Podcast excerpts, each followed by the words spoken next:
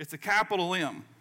A lot of versions, this is, I kind of disagree with some of the translations because they, they don't capitalize this. Because Jesus is talking for him and on behalf of Daddy and saying, I'm going to build my church.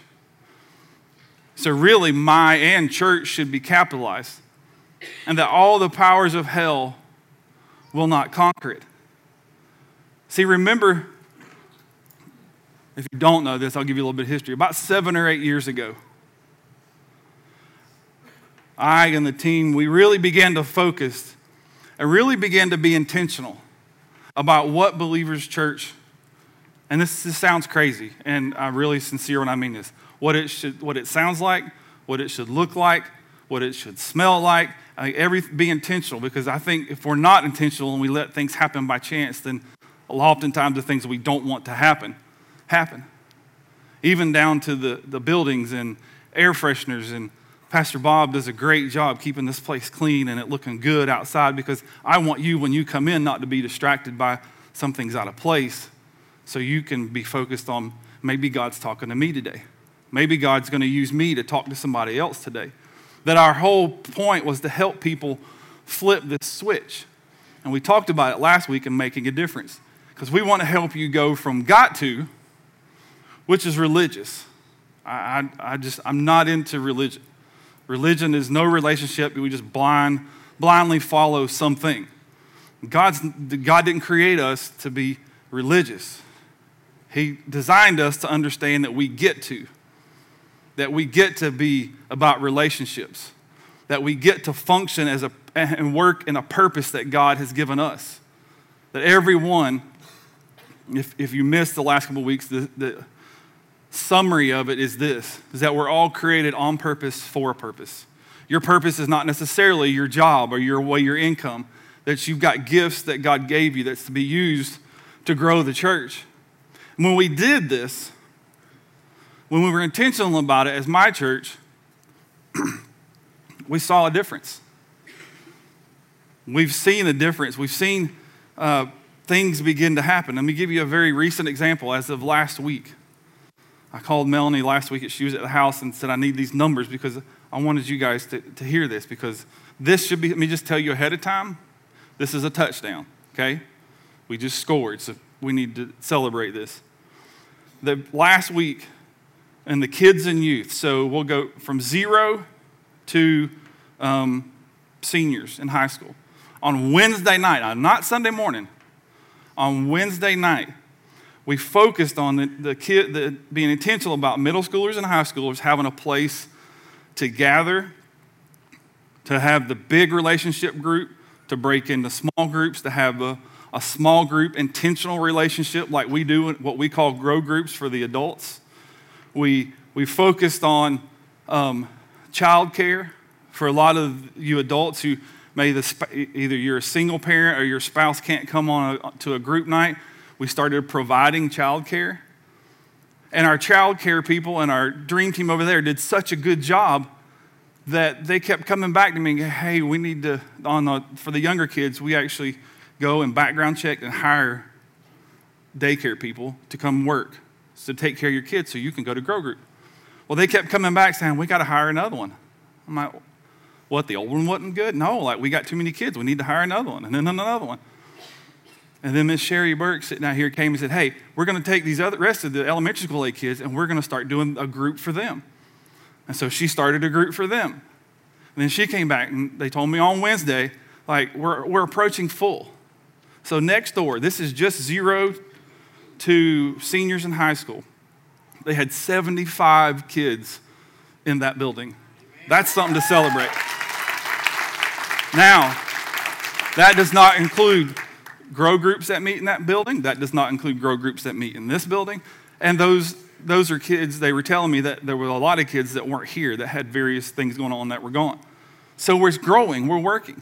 Let me tell you, even this morning, right now, as long as they're all here and I hadn't counted and nobody's waved at me yet, but right now, this morning, we're going to baptize, I think, like fifteen people. That's wonderful. Yeah, yeah. We'll add that into thirty-five, right at thirty-five, thirty-six for the year. So being intentional about my church, which is God's church, has begun to pay off. Now, it's not paying off for me. I think it's paying off for the kingdom of people who are here today to say, hey, I'm going to publicly commit my life to Christ in an dim, outward demonstration of an inward work in my salvation. But look what the Bible says in Romans chapter twelve. It says, don't pretend to love each other.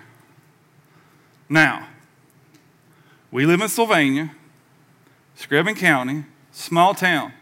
We are all good at faking it, right? You see so-and-so in, in Food Line or in Boats or in, in town, and in high school you hated that person and you hate him now. We just, wow, hey, hey, how you doing? It's good to see you. No, it's not. You didn't want to see them. You never thought about seeing them. So you're faking it. But here, this says, hey, don't pretend to love each other. Really love them. Hate what's wrong. Hold tight to what's good. And the next part of the verse says, love each other with this word, these words here, genuine affection. And you ought to take delight in honoring each other. In other words, you ought to take delight in serving. That's why our, I'm so proud of what we call our dream team. I don't use the word volunteer, and I don't because, to me, volunteers can be, they will people will serve in the nursery because we need somebody to serve in the nursery, knowing that it's not their purpose. Like me, you don't want me serving in the nursery. That's why I let Melanie and the ladies and Trina and those ladies who do the nursery head that up, because my theory of nursery is as long as what comes in equals what goes out, I'm good. But no, they're over there serving the kids, praying with the kids, teaching the kids. So much so that even on our Wednesday night, the reason it's growing was not adults inviting kids. It was kids, third, fourth, and fifth graders, overwhelming Miss Sherry, bringing them because they had fun, because we were intentional about giving them a place to be a part of my church. So we're going to talk about over the next several weeks why we some things we need to learn and remind ourselves of so we don't drift away. Because the world is trying to do everything it can to push the church off its foundation and let it sit on things like relative truth, changing the gospel, those kinds of things that we know aren't God. See, in John chapter five, John chapter two, before you put that scripture up, um, in John chapter two, verse fifteen, Jesus uh, clears the temple. And this is actually the second time he does it. I was talking about it with my grow group this week. Jesus didn't play. He wouldn't mess around. He didn't come to the door and say, can y'all please, can we just not do this and get religious on them? No, the Bible says in Luke that Jesus actually went and twisted some rope into a whip, and he went Indiana Jones on them, slinging a whip, running them people out that were selling sacrificial animals, and, and they were They were doing money changing so that because the, the Jews had made a law, you could only give your offering in their currency. So people had to come from all over the world and change the money into the right currency, or they couldn't give their offering that they were expected to do. He was not playing around. He was aggressive and passionate. And look what it says in John chapter two, verse seventeen. It says, then his disciples remembered this prophecy from scriptures. In other words, It says it said this in the Old Testament, talking about when Jesus would come. And he said, passion for God's house, and say this with me, will, say it again like you mean it, will consume me. Now, we're going to ask an honest question. We're all family here. Let's answer it, okay? How many of you are the type of person, and I, I have a long fuse. I think maybe that's why God's got me what he's doing. I can I can take it for a while. But when my few, when I get to the end, this is like it consumes me. How many of you are like me? No matter how long, no matter how long your fuse is, you would say somebody messes with your family, messes with your kids, messes with your wife, something serious, that upsetness, that anger consumes you. Like, like we forget everything else, and it's like I got one mission, is to make it right. Right? The, that's what Jesus was talking about. That word translates, hey, this thing totally takes me over. So my passion for my God's house, for my church, is going to be woven through everything we do. And I think we can do that here. The problem is the world would tell you, oh, you're just nuts. You're just radical. Well, what's radical? Is it what God's asked us to do, driving me, make me radical? Well, then, yeah, I, I guess so. I, I guess I'm radical. But I want to ask you this question. What if we built a church that was passionate about? I'm going to give you some stuff. What happens? And I'm going to, I would submit to you that what, you, what happens is what we're seeing, what we're seeing when you look around you, what we're seeing. Just, I think three weeks ago, I had to call all of our dream teamers. If you don't know, let me just tell you this. It takes about, about thirty, thirty-five people. And if we don't have those thirty, thirty-five people every Sunday, like, it's hard to make this happen. There's people in the tech booth. There's people out front. There's people in the parking lot. There's people, some of the best in the world, loving on your kids, passionately serving those kids in the nursery and the kids' church. There's ushers and greeters and the sound team and the praise team. It takes people. But what if we were, and I had to ask these people, hey, we need parking spaces. So y'all got to park in the grass. So I don't know if you, if you get here early enough, you see all these cars in the back. That, those are all what we call dream teamers, here anywhere from seven o'clock on, getting ready so we can do church together, so we can celebrate together. But what if we built a church that was passionate, just passionate about the Bible, that every day we spent five, ten, fifteen minutes reading your Bible? You can do it on the You Version app. We read, just read it for that day. Read the verse of the day, that somewhere during the day we're consuming God's word. What if we're passionate about worship? Now, I know this for some of you. Let me just let you in. If you're visiting, pardon me for a minute, okay? Worship is not the space between when you get here and when the message starts. It's not a filler. Service starts right now at ten o'clock, right? Countdown, da, da, da, da, da. We all clap. I consider that, and actually it says on the screen, service is starting. Music, the music, the worship is not just filling time, because the Bible says that we should be passionate about telling God, thank you, saying we're appreciative. The Bible says that we extol his name, that, his, that we lift him and we, we give him what's due. What if we were passionate about serving, passionate about going out and helping those who just need help, whether it's building a handicap ramp or just going by and visiting somebody who's just had a rough day, serving a meal. We had somebody a few weeks ago, just a few weeks ago, showed up at our house with a meal. I was blessed. My wife was blessed. We got to sit down and just eat in peace one night. It's, it's, it's good. What if we're passionate about prayer? What if we, every morning before we before we whine to God, complain to God, fuss to God, hey, God, can you fix this? Why? And this, man, man, man. What if we just said to God, God, this morning, I love you and I thank you and I know you're going to take care of me. God, I need wisdom on this and I know you're going to lead and guide. And we begin to pray instead of just whining to God. What if we're passionate about giving? What if we're all ter- determined that we're going to be obedient? That the Bible says that we're to bring our tithe and our offering to the place that you call home. If this is not your home, our offering's at the end on the way out. If this is not your home, I don't expect anything from you. You're visiting. No more than I would have you come in my house and, and put out my hand and say, hey, you got to pay me for that meal, buddy. Hey, come on. But if you're home, this is home to you, that we're passionate about bringing our tithe, that we're passionate about being, not even money, that we're passionate about giving of ourselves, that we're passionate about inviting people. The seats that, and I know there's not many left, but the seats that are empty today are gone. Next service next week, they're gone. We have to fill them up next week. That there's power sitting beside you, of somebody sitting beside you hearing your word. When we begin to reach the unreached, you invite people. We invite people to come that, you know, they're struggling. Maybe they ran from God. Maybe they've never met God. And then when we do, we find ourselves that we'll all be making a difference. We'll all be participating in something that's not just earthly, but it's eternal. And this is what happens to us. The kids started begin, coming back on Sundays and Wednesdays. Teenagers started bringing themselves bringing themselves and their friends, inviting people. Adults begin to start looking forward to next Sunday. I'm going to blow your mind, but this is how high my expectations are of how good God is. I expect that when you leave here today, at least one of you is going to go, oh, man, I hate it's over. But if we're honest, most of us go, honey, you get the car, I get the kids, we'll be at Ma's by, you know, by noon, and she's gonna have, she's gonna feed us, right? We're just out the door. but that we create such an environment of all those people doing all those things that people look forward to coming to church, that it goes from the got to to the get to, that we're part of God's people making a difference. And the cool thing about that is when we are, we get to see lives and eternities changed. Not just life here on earth. I think God brings freedom and he heals and he loves us here.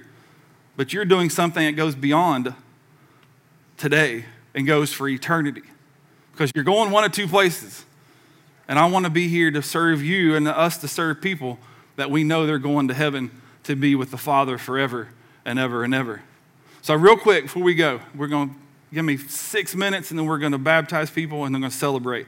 I'm going to give you four areas just today that you can take home to think about that we're going to be passionate about. And the first one, I just called it a passionate pursuit, that we're all taking our one step. If you're new here and want to know what one step is, it's all over everything. It's on the the baptized shirts that say, I got, I took one step. One step simply means from where you are, one step closer to where God wants you to be. That's our job. That's what we're here to help people do, to passionately pursue God. Look what Paul says in Timothy. He says, but you, Timothy, are a man of God, so run from the evil things, pursue the good things, the godly life, along with faith, love, perseverance, and gentleness. And then he says that you obey this command without wavering, that no one can find fault with you. When you obey, till Jesus comes, people are going to not be able to find anything fault with you because you're in a passionate pursuit of me. Because then, and only then, can we do this. Can we become a voice and not an echo? We become a voice for God saying, we love you, we accept you. Come, come here, God can clean you up. You should have seen me a year ago. Look what God's done in my life. Instead of an echo of we're just reflecting off whatever the crazy stuff the world says, the religious junk. We become a voice, not an echo. The second thing is that we have a passion for prayer. Now, let me encourage you, don't over-spiritualize this. Because a lot of us, especially in the South, we just need to accept the fact. Most of us are rednecks. And we don't pray in King James English. People think that Jesus sp- spoke King James English. He didn't. That when you when you talk to God, you talk to God just like you do. In case I had a friend who called her father, she said the word daddy was not daddy. The word daddy was diddy. Anybody know anybody that says diddy? And I said, talk to God just like you talk to your diddy. Stop going, well, and we pray and we take a deep breath. Whithersoever thou art in heaven, my, my, you know, like you're a redneck. Don't pray that way. You know, we're born, for those of you who are, who migrated here, Southerners sound funny. Own it. Talk to God the way you talk to your family. Don't, don't overdo this, but we're passionate about praying for people, pray, asking God for direction. We're, we're passionate about um, not just saying, oh, yeah, I'll pray for you, and then you ain't thought about him twice. Or you or you text them or Facebook post, yeah, we'll be praying for you. No, you're not. But those who are passionate are. But look what it says in Matthew twenty-one. It's written, it says, my house will be called a house of prayer. That's what he said. The other time Jesus said when he was clearing out the, the temple. Said, but you're making it a den of robbers. James chapter five, verse fifteen, this is the Message paraphrase. It says, make this your common practice. Talk to each other, confess sins to each other, pray so that you can live together whole and healed. See, you go to, the Bible is very clear. You go to, you go to God for, for forgiveness, but you go to each other for healing. Why? Because sharing your testimony brings healing. Look at the rest of the verse. It says that the prayer of a person living right with God is something powerful to be reckoned with. So we're passionate about prayer. That our common practice is just to whine and complain to God. But no, we're going to be a, we're going to be a church that prayer becomes our first response and not the last resort. It's the first thing we do, not the thing we do when we don't know what else to do because we've tried to fix it ourselves. The third thing, again, passion for praise and worship. Not because I'm trying to goad you into being here at ten o'clock, but because I have just as much expectation that from the first downbeat of the first song, that because you're in the room, I'm in the room, the Bible says where two or three are gathered, that God's here. And God can give you what you need, can minister to you. I was talking with somebody in my group last week, and it was a guy, and he said, hey, you played this song, and that, that verse in that song just suddenly lit up in my mind. Why? Because praise and worship is, is giving God what he deserves, but it's also having a time between you and God. Look what Mark twelve says. It says, and you must love the Lord your God with all your heart, your soul, your mind, and your strength. Hebrews thirteen says, let us continually offer God a sacrifice, the fruit of lips that openly profess his name. I always tell people in the Bible, it says sing, make a joyful noise, and then right next to that, it talks about a gonging, loud, crashing cymbal. So to me, that says, for those of you who can sing, sing. For those of you who can't, sing anyway, because you're going to sound like a crashing cymbal, so you might as well sing loud anyway, right? If somebody's behind you and they can't sing, don't turn around and go, God, turn around and go, I'm right there with you. Let's sing it loud together. That we begin to we begin to take steps forward in worship. If you can look it up online, but there's a hilarious comedian that does a whole series of learning how to worship. He talks about holding the T V. You hold the T V. Oh, yeah. Then he talks about, you know, he talks about just a quick wave of the hand. He talk, you know, then there's touchdown, right? And I just tell people, as long it may be this, maybe maybe next week you just you're tapping your foot. And then when you're ready, just get everything you got, and then just look around, it's okay, check, and then just, just shoot it up there and put it back down. Take a step that we're passionate, because we're here to give God what he deserves, not what we feel. People tell me, well, I don't feel, I feel like it's embarrassing. The Savior hung on a cross naked, beaten. I don't think he was worried about what it looked like, because he was looking at us. That we need to understand this is important, because people have a priority. People are God's highest priority, and they have to be ours. The fourth one is people. There was a passionate pursuit of people, because people are God's highest priority. And if you hear anything today, ushers, you can, guys can go ahead and do your thing. That you hear this. That every name, I mean, every number has a name. Somebody asked me, we'll start right here. Somebody asked me a few weeks ago, they were asking about the church, and I said, yeah, God's just, I don't know why, it's not me. God's just doing stuff, and people are showing up, and people are excited, and they're serving, and, you know, they're coming to One Step Connect tonight, and all this is going on. And I said, well, how many people do you want in your church? And I knew what they were asking, because they were wanting to trap me into this big church, small church thing. And I said to them, as many as I can take. They said, well, what's the number? And I said, as many as I can take. And they said, well, you just want a big church for numbers? And you could have knocked them over with a feather when I look, looked them right in the eye and said, yes. And here's why. Because every number has a name. Every name has a story. And every single one of those stories, your aunt, your uncle, your your son, your daughter, your grandmother, your coworker, they all have stories. And every one of those stories matters to God. Every single one of them. And we need to be about the Father's business as a church. I'm just telling you to remind you of that. Ushers, we're going to actually do lights, so if y'all can go ahead and kill them, we'll be good. I just want to remind you of this as we make this transition. We're about to baptize people. And don't worry, we'll light it up so you can see them. If you just bow your head and close your eyes, I ask you this question. Are you part of his church? Do you know Jesus? The Bible says you can confess it with your mouth, you believe it in your heart that Jesus came and died for you, that he paid the price for you, and he was raised from the dead and now sits at the right hand of the Father. It's that easy. If that's you this morning, I'm not going to call you to the front. I'm just going to ask you just to wave at me. If you're online, you shoot us a message, and everybody would pray this together. Let's everybody just say this. Say, Lord Jesus, today I receive you as my Lord and my Savior. God, today, forgive me of my sin. Help me follow you all the days of my life. In Jesus' name, amen. Amen. Now, if that was you, there's a Connect card in front of you. You can shoot the Q R code. Just let us know. We're not going to bother you. We're just going to give you some stuff to help you with next steps.